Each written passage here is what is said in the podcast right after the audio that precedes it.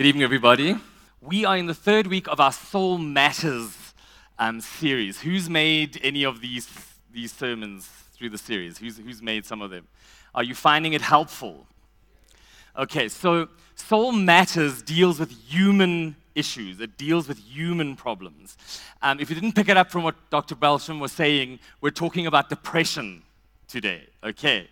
And that sounds kind of heavy and deep and a little intense. But the reality is, who in this room has ever had a low moment, ever in your life?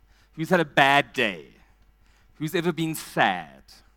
Okay, so it's a sliding scale of intensity for it to become depression.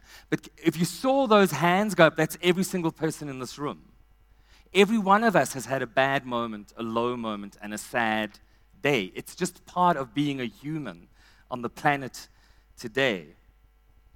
And so maybe tonight you are here as someone who occasionally knows that you get a little depressed or you get a little anxious, and maybe it's contained to one or two specific areas of your life. Maybe you are sitting in the room tonight and you have been diagnosed with clinical depression, and you're good and you're taking your medication and you're seeing your therapist, Maybe you are someone who has to care for somebody who's being diagnosed with clinical depression.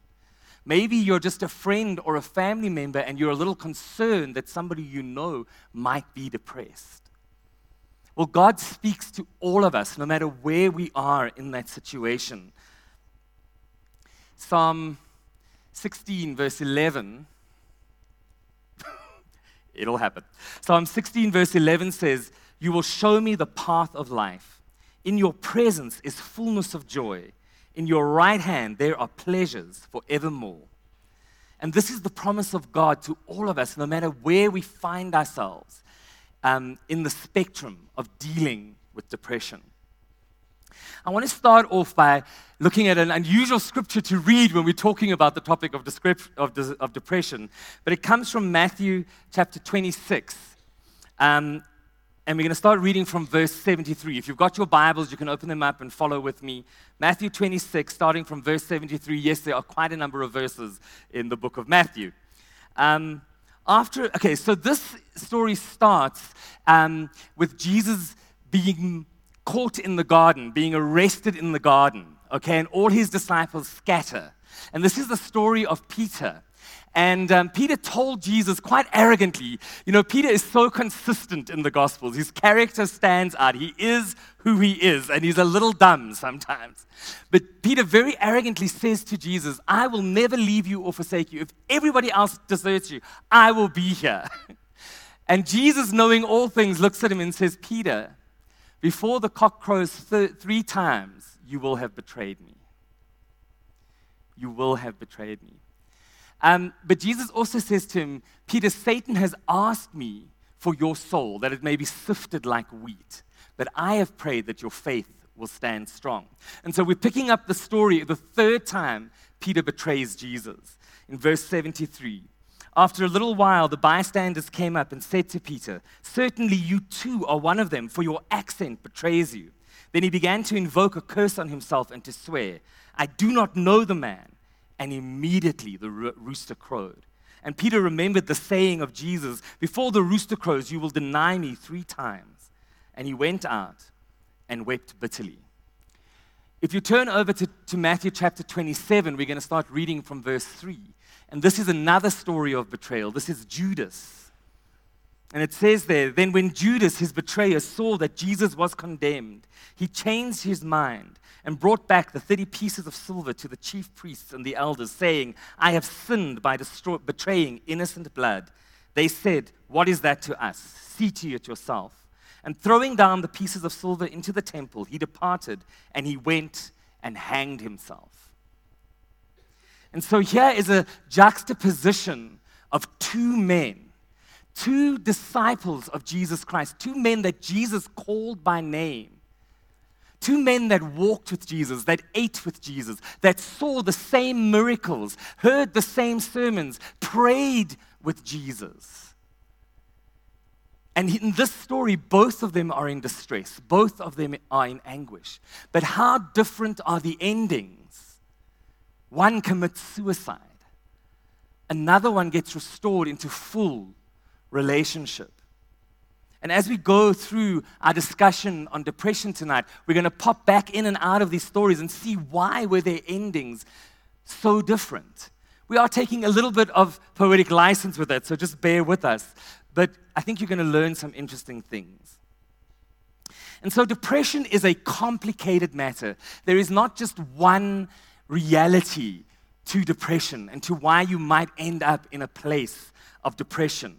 However, what is consistent with depression is that before depression, there is anxiety and anxiety disorders. And so that's your most common movement through.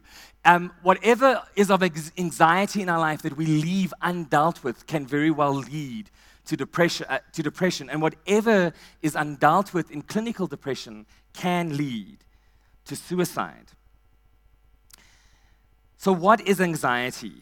Anxiety disorders begin in childhood, as early as that.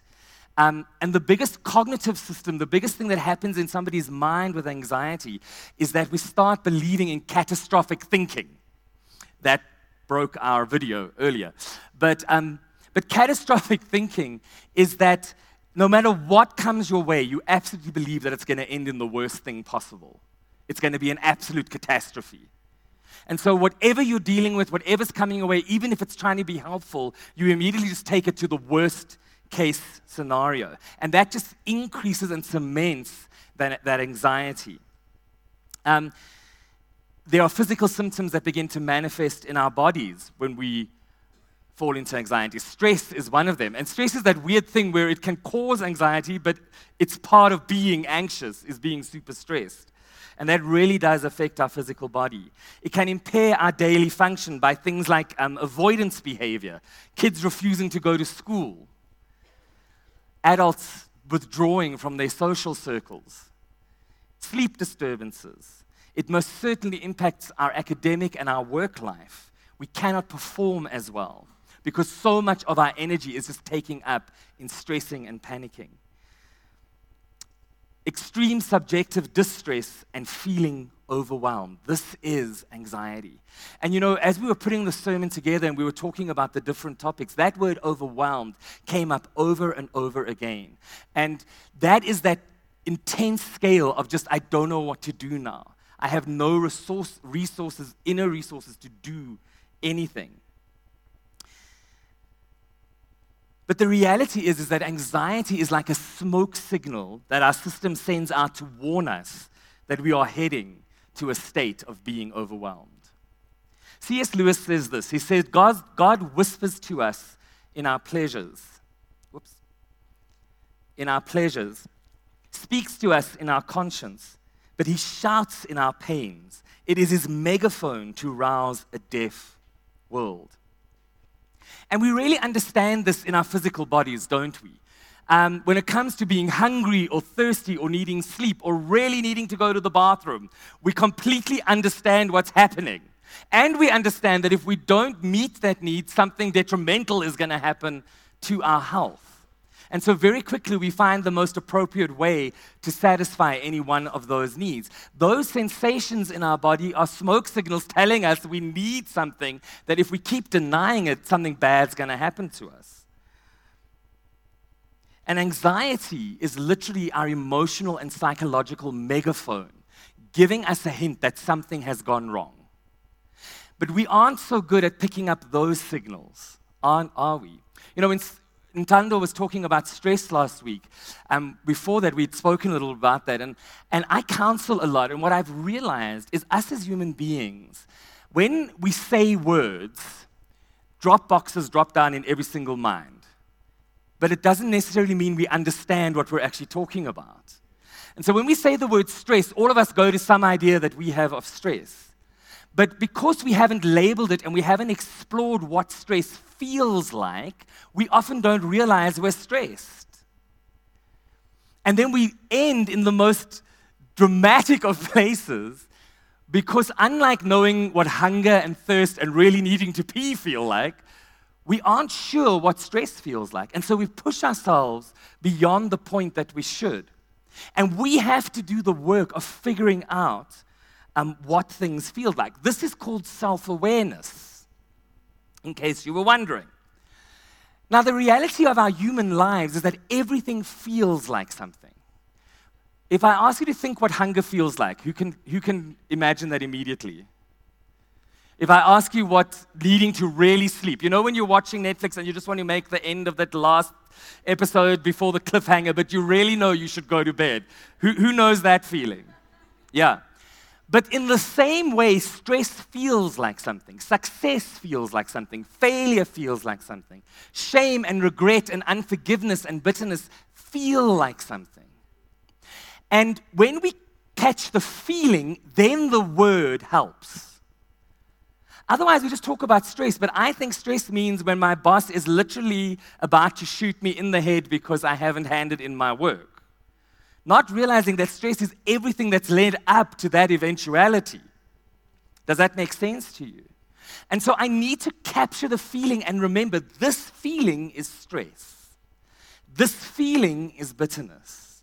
This feeling is shame. Because when that feeling comes up and that smoke signal comes to me, then I can put the word on it. And once I put the word on it, suddenly I can explore a whole lot of strategies that help me to deal with that.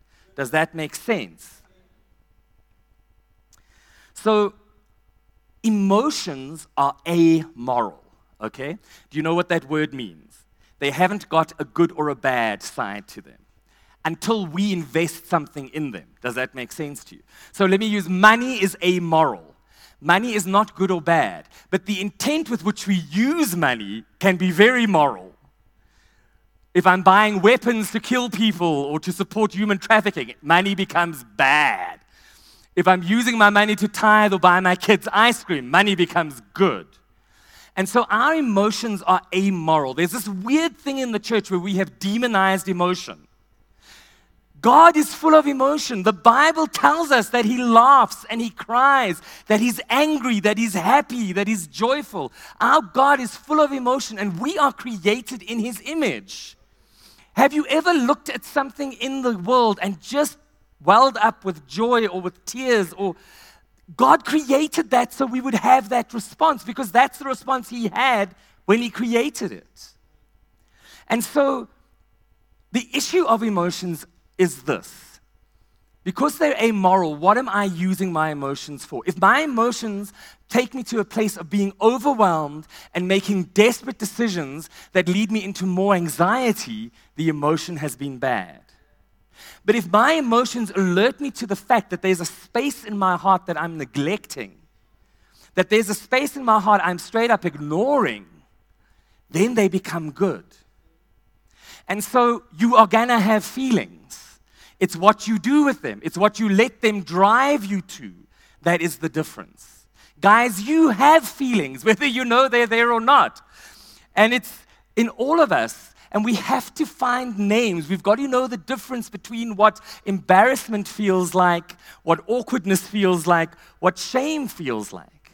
Because otherwise, all we're feeling is embarrassed, but we're taking it straight to shame. And so we have to find the nuances of our emotions and listen to what they're saying to us. Now,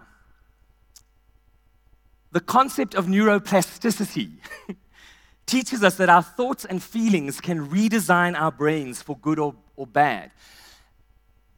In, in brain studies in the world today, and I don't know the proper neuroscience, I guess, this, this term neuroplasticity is coming up all the time because they're discovering, they used to think that your brain was set and that was it. It just stayed like that forever. What they are now beginning to discover is that when we think and feel things, and again, I want to remind you that thinking and feeling is the same thing.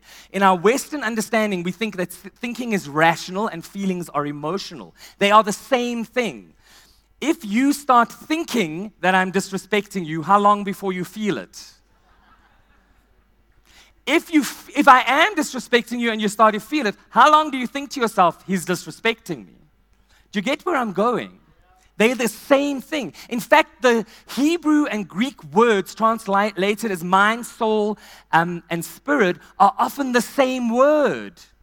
In the context of the scripture, we, we pull it out into grammar. But in, in the Old Testament, in the New Testament, there was no difference between thinking and feeling because the one automatically creates the other. So, in our brains, when we are thinking and feeling things, it affects our chemical balance. And the more we are, we are thinking that thing, the more entrenched that chemical balance becomes in our brain. But the good news is we can change the way we think and feel. And when we change the way we think and feel, guess what? Our brain responds. So we are not just locked in to anything. Another thing that we have to consider when we're talking about anxiety is this concept of ambiguity. Now, the word ambiguity, am- ambiguous, literally means it's almost like two opposing realities existing in the same space. So, two totally opposite things that we somehow contain in our, in our brain. Now, we, in a Christianity, again, we use this as a bad thing. Because remember when Ntando a while ago used a big word, um, psychological dissonance, and we were all very impressed. That's the bad side of ambiguity. Because that's when we as good Christians come here and we sing and we cry and we love Jesus, but then for some reason we don't have a problem embezzling money from our boss or sleeping with our boyfriend or girlfriend. That's bad ambiguity. It's just a weird space where we can't see that the one is detrimental to the other. Does that make sense? But I believe that ambiguity was actually given to us by God as a gift to deal with living in this crazy world. You see, nothing in our lives is either all good or all bad. Think about that for a minute. Life doesn't happen in neat little packages. We don't draw a ticket and then, oh, for the next two years, your life sucks. For the next six months, your life is amazing.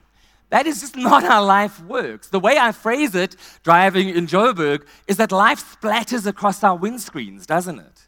And some bits are chunkier and stickier than other bits. And it all just happens at the same time.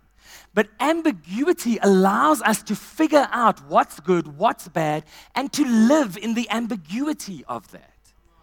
So, so the best example I can come up with is if your grandmother dies the same day your baby girl is born, they don't cancel each other out. You don't just feel nothing. You mourn your granny and you're rejoicing over your baby. And as you go on, you miss your granny, but you love watching your little girl grow up. You don't pick one or the other, they are both there. And you know full well that we have great capacity to hold those two extremes. But we need to be intentionally applying that to our life. Here's another thing. As I said, life doesn't just happen in neat boxes. And so we have to grasp this understanding of seasons. There is more than one season in your life. Last week, Ntando spoke, spoke to us about stress, and we learned that there's um, stress that comes just over certain periods, there's stress that's chronic, there's stress that goes on. Well, this is the seasons of our life. If you begin to realize, like, we are in a stress season right now, it's the end of the year, and everybody's trying to finish all the work they didn't do the whole year so they can go on holiday. Don't know why we do that to ourselves. But ambiguity helps us remember, but hold on, that's just for three more weeks, and then we hit the beach. And it allows us to put the appropriate level of intensity on things. In your life right now, you are in a three season, a three week season, in a three month season, in a six month season, in a five year season. If you've had babies, you're in a 52 year season. Marsha's saying she knows what that means. And so I really want to encourage you to explore this idea of ambiguity and to really make your peace with it. And if we go back to the Judas story for a moment, John 12, verse 6. So, this is the woman who comes to wash Jesus' feet with the expensive perfume in the alabaster jar. And Judas, when he sees this happen, he says this very spiritual sounding thing. He says, Why did you let her do that? We could have sold that perfume and given the money to the poor. But John writes this He says, he did not say this because he cared about the poor, but because he was a thief. As keeper of the money bag, he used to help himself to whatever was put into it.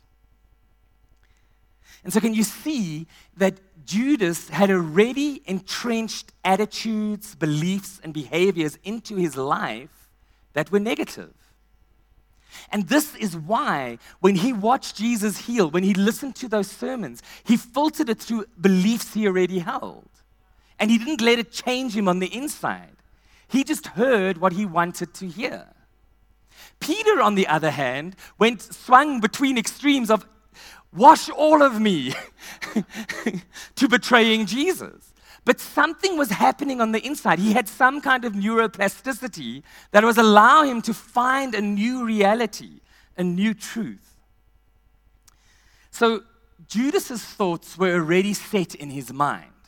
So he believed you could steal from the coffers. All the stuff on the, the, the, the words on the top are what he should have done.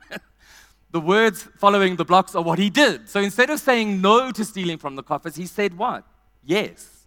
Instead of saying no, we shouldn't betray Jesus for money, he said, yes. Instead of saying, I should seek forgiveness, he said, I'm not going to seek forgiveness. And that led to his suicide. So we know that there is a theological reality to it that Satan absolutely entered Judas, which Luke 22, verse 3 says. But this is also a story of a human struggling with his spaces and not finding help. He made decisions that led him to that space. He made them over and over. And I think the, it was easy for the enemy to fill him at the end. But it also led to a whole bunch of believing lies. Because Peter portrayed Jesus as much as Judas did. And yet Peter is restored, and Judas goes to his death by his own hand. And so what is depression? Medically, it's reduced interest or enjoyment of activities, plus any four of the following diminished ability to think or concentrate, markedly reduced energy levels, sleep disturbance, decreased or increased appetite or exercise, weight gain or loss, being restless, either super agitated or totally slowing down. Feelings of guilt or excessive worthlessness, recurrent thoughts of death, suicidal thinking, or suicidal behavior. And we've got to be honest about this because that thing of suicide always comes into depression. I've, I've been depressed twice in my life, um, in my early 20s and in my early 30s. And in my early 20s, suicide thoughts definitely came to play. I got very fascinated by kitchen knifeware. Um, I didn't do anything, but I thought about it a lot. I wasn't sharp enough back then to actually ask for help. And I was in a slightly intense spiritual situation where we didn't believe in asking for help. So, although people around me could see something was really wrong, they just kept praying for me. Praise the Lord, they did. It brought me through. But I really wish I had gone for help. I, I wouldn't have been stuck there for as long as I was. And I wouldn't have been as damaged by it as I ended up being. But the suicidal thing is just a reality. And if you heard Pastor Nicola's testimony from her chronic pain, um, the depression that came to her, there's a space where suicide, if the point is to end the pain, suicide is an option. It's actually a very good option in the sense of ending the pain, but it is by no means ever the best option because there is so much other stuff we can do to end the pain. It's harder, it's more difficult but it's better. And as Nicholas said that morning, and I want to repeat it, not one of you will make the world better by leaving it. We need you. There is value in you. There are gifts and potential inside of you that we have to foster. And so, if you're having suicidal thoughts, if you're thinking about suicide like I was, talk up. When I finally told a good friend of mine that I was thinking this way about kitchen knives, he started weeping. He just sat there next to me and he just started weeping. And for the first time in about seven months, it dawned on me the effect that that would have on other people. And I hadn't seen it, but I realized I was loved. The issue I was dealing with is that I didn't feel like I belonged. I didn't feel like I had a family. Somebody this morning, I think it was Vanessa, did the offering this morning, and she was talking a little bit about a, a, very bad patch in her life where um, her boyfriend passed away, she lost her job, it was all just crazy. And she was saying, and it kind of echoed, I'd never used the words, but she said, I was too much of a Christian to take my own life, but I kept asking God if He would take it for me. and that was me. I was this good Christian. I remember sitting behind in that, by that pillar right there one night, and I said, God, I just want to come home. And, for, and that is one of the few times I've heard God's voice because He said to me, No, figure this out. I thought He didn't like me. Now I know He loved me dearly. and so that always comes to play in depression. These symptoms must persist for at least two weeks or more and cause significant impairment to be considered classical clinical depression. And so the contributing factors to depression are really complicated. This is the biophysical model. And you can see the three circles and how they all kind of connect together. Any one of these can cause depression, but the reality for us as human beings is that most probably we're mixing and matching from all three of them. And so the biological effects are genetic. If there's a history of depression in your family, be aware of that, understand that, know that, and figure that out. Chronic pain. Ntando gave a testimony last week of his pain and how that led to some depression. Substance abuse, certain medications, hormonal issues like postnatal depression. Then we've got psychological and spiritual contributors anxiety, anger, trauma, unforgiveness, regret, doubt, procrastination. You know, the thing about unforgiveness and regret is very interesting. Those are the only two things that keep us locked in the past. Unforgiveness is I will let, not let go of what happened. Regret is I want to go back and change it all the time. We have absolutely no control over what happened. But we have so much control of who we're going to be going forward. And then social, attachment disturbance, bereavement, abuse. In our society, abuse is rampant. The statistics are ridiculous. Loneliness and disconnection. And that is something that just keeps increasing. And guys, we've got to work on it. We've got to learn how to be more connected than we are. And so, what depression looks like. Um, so, this is a scan of two brains. There's a non depressed brain and a depressed brain. In the non depressed brain, all the yellow and white is excitement and doing stuff and thinking and just being a human. And you can see in the depressed brain, there's a lot less of that, isn't there? So much less of it. And so, for those of us who maybe, or those of you who haven't ever experienced depression, this is important to understand because it comes back to the sense of overwhelmness. You might be sad, you might be having a low moment, but you're not overwhelmed. And so I want to use a stupid example, but this is an example that was true for me in that first bout of depression. I loved drinking tea back then, it was super comforting. I was depressed over winter, so hot drinks were very comforting. And I remember one afternoon just really feeling so bad and thinking maybe a cup of tea will help. But the effort of actually having to make a cup of tea was too much. It was just too much. When I eventually got to the point of putting the kettle on, I then remembered I didn't have milk, and that was the end of it. I had no inner resource to figure out how to get milk. So I just lay on the floor and cried. It's ridiculous, isn't it? But it's not. It's real. And so when we have depressed friends and depressed family, that's what's going on. They're not making it up. This is what their brain looks like. And apparently, you need a lot more than that activity to make a cup of tea. It's real. And this is also why medication helps. Medication is not the devil, medication is not secondhand healing. Please, somebody clap. Can I explain something to you? When I do this, you, be, you, you all turn into this beautiful soft focus blur of, of you know, mosaic color. Now imagine me driving at night. I'm about to fall off the stage if I don't put my glasses on. I have to wear these things. I think I look way prettier without them. But the world looks way prettier to me with them. I have to use them. I can fight against it as much as I want. And yes, I pray for my eyes all the time. But I have a real condition that I had to get some operations for so I didn't split my corneas. And I'm really grateful for that, and it's improving. Maybe by the time I'm 70, I'll have enough cornea to actually do laser surgery. I might be seeing better than I've ever seen in my whole life. But up until then, I have to wear these things. It's just a part of my life. Why are we so weird about medication? If it helps, do it. Two years ago, somebody invited me to go with them to see their psychiatrist at Tara. Um, they were convinced they needed to come off their medication. I was not that convinced.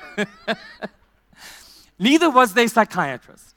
So I got a phone call saying, Will you come? And it felt a bit like being called into the principal's office. And I was like, Oh my word, what's going to happen? When I got there, it was amazing.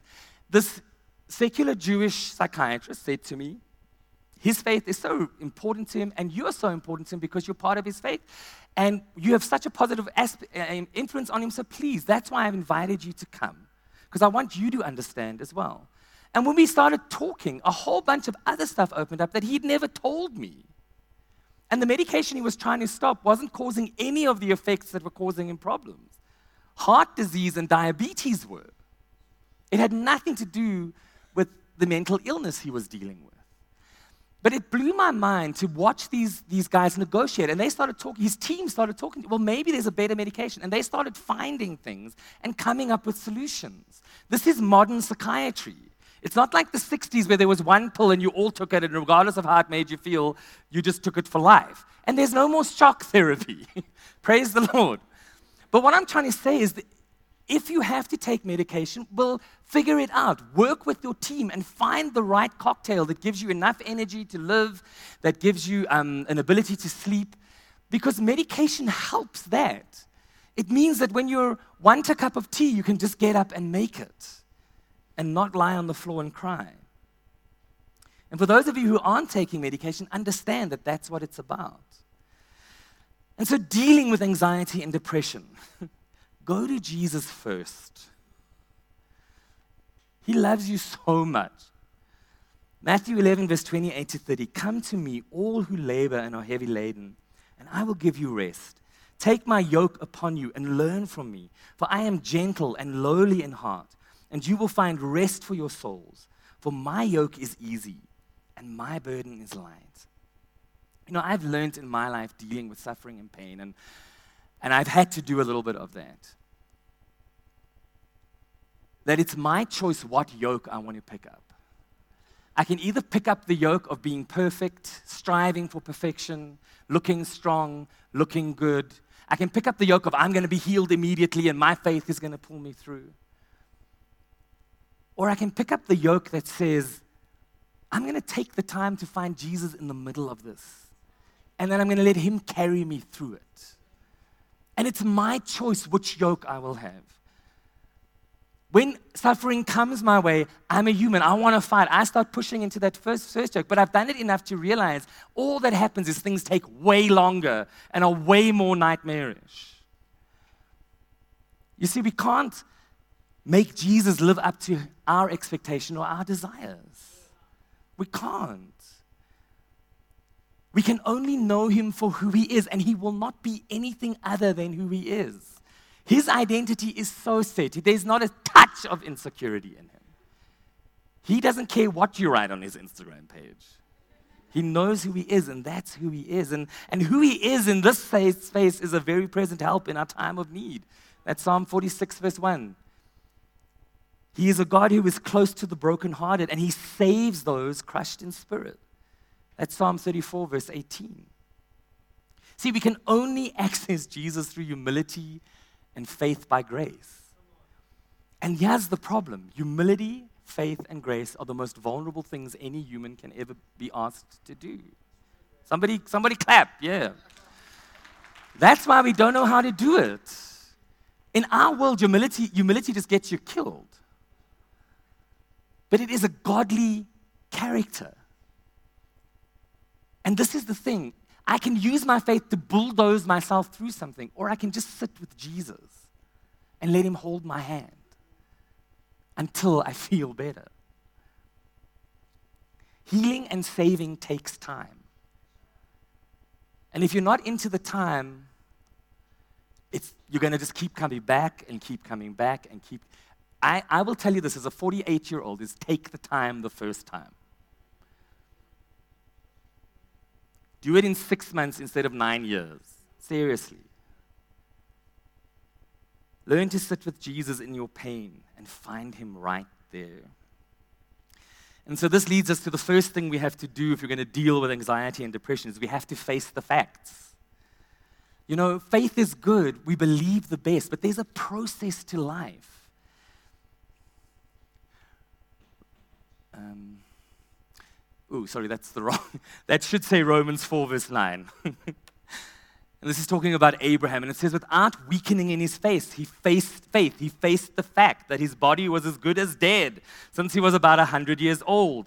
And that Sarah's womb was also dead. Yet he did not waver through unbelief regarding the promise of God, but was strengthened in his faith and gave glory to God, being fully persuaded that God had power to do what he had promise. Face the facts. There is no lack of faith in admitting the problem. You are not speaking death over yourself if you actually say, I have keratoconus. It is a fact. the devil isn't got any more power over me because of it. And so I pray for my eyes, but guess what? I wear my glasses because I don't want to kill anybody on the road. So face the facts, but then understand that God is bigger. God is greater, and then trust Him in the process. The second way we're going to deal with anxiety and depression is that we need to live wisely. Whatever helps, do it. Exercise, rest. So important, rest. I'm always going on about sabbatical, aren't I? Rest, rest, rest. Next year, we're actually doing a whole four week series on rest. Make sure you get to it. Eat and drink responsibly. Manage your digital consumption, he says while he reads his sermon from his iPad. Keep your key relationships healthy in your marriage, in your parenting, in your friends. Keep your relationships healthy and make sure you have healthy, encouraging people around you. When you're feeling bad, you've got to give a little less time to those other needy people. Keep loving them, but you've got to make sure you, you are healthy and that you are in healthy relationships. Number three, to deal with anxiety and depression, we need to get the help we need. Ask for help. You see, shame kills us. I was ashamed. You know, when I went, when my um, optometrist told me, I don't know what's going on, you seem to have multiple astigmatisms, and I think it might be keratoconus. I got in the car and I cried like a baby because I felt ashamed. I felt like I had done something wrong. And then I had to go to an ophthalmologist and have my cornea scraped and sunburned. yeah, it was horrible. But I had to submit to that. I had to push through the shame to go, I need help and I really want to do what I need to do. And it would have been a lot easier and a lot less painful just to pretend like I could wear glasses without that intervention. So if you need to get admitted to hospital, go again. Spend three weeks in hospital instead of nine years later. Get help from professionals. Ask for counseling. Do therapy. Speak to a pastor. Speak to somebody you know. Get onto medication if you need it. As long as you're not using the medication to numb things and to hide away more, it's gonna help. And that's why you have to do medication and therapy. Because then somebody can look at you and say, I think you're in denial. So let's actually deal with the issues. And then deal with your shame. You know, as Christians, oh gosh, my faith has failed. Uh, but God hasn't. Your faith failing really is irrelevant. God never does. Your, you know, we sometimes we have faith in our faith. That's called idolatry, straight up. And God ain't fooled by none of that. So don't be faith person, be Jesus person. And deal with your shame. Come and talk to me. I have dealt with shame. I will help you. Or this entire front row here, lots of you. Talk to people. And that's how we get rid of shame is we actually just talk about it and then we realize we aren't the only person in the universe doing it or feeling it or being it. And then lastly, to deal with anxiety and depression, we need to stay connected to God and to others. And ultimately, this was one of the biggest differences between Peter and Judas. In his darkest hour, Peter managed to stay connected to the other disciples, and that led him back to Jesus. So, this is after Jesus has resurrected, and Peter is ashamed. It's before Jesus reinstates him. And he is with his friends. And he says to them, Let's go fishing. and they said, We'll go with you. And they went out and got into the boat, but that night they caught nothing. But they were together. Shame keeps us out of connection, it keeps us out of relationship. However, you ended up in depression, we love you and we want you and we're there for you. And we're not blaming you. And so I feel like there's two commitments, there's two responsibilities for us as a community. The first one is personal, but it's also for us as a community. is that we have to ask for help. If there's a problem, put your hand up and say so. As I said last week, we are called to be prophetic. We cannot be psychic, it's a sin. And so until you tell us what's going on, we don't know. And ask for help. That's practicing vulnerability of people you trust. Come and talk to a pastor, talk to a professional, talk to a friend, a family member, but say that you need help and let's start this journey. Doesn't mean you don't have faith. It doesn't mean you aren't trusting God. It's just that you are facing the facts and you are saying, I want the strategy that's going to pull me out of this. So, can we commit as a community, as individuals, that we are going to ask for help? And then the second responsibility is that when we hear somebody asking for help, we're going to listen. We're not going to rebuke demons out of them. We're not going to quote 79 scriptures at them. We're going to sit down, we're going to look them in the eye, and we're going to say, What's going on? This is called empathy. Empathy is when I look at you and I can put myself into your shoes. I will never understand, but I can begin to imagine how I would feel if I was going. And then I treat you like I want to be treated. That's called empathy. And that's all that is required. That is literally 50% of a person's healing happening right there, just having somebody to, who listens to them and doesn't think they're crazy. and then you keep listening, but then you speak truth and you encourage, and you, you encourage them to go ask for the help they need. Can we make that commitment as a community? And that's all I have to say. God bless you.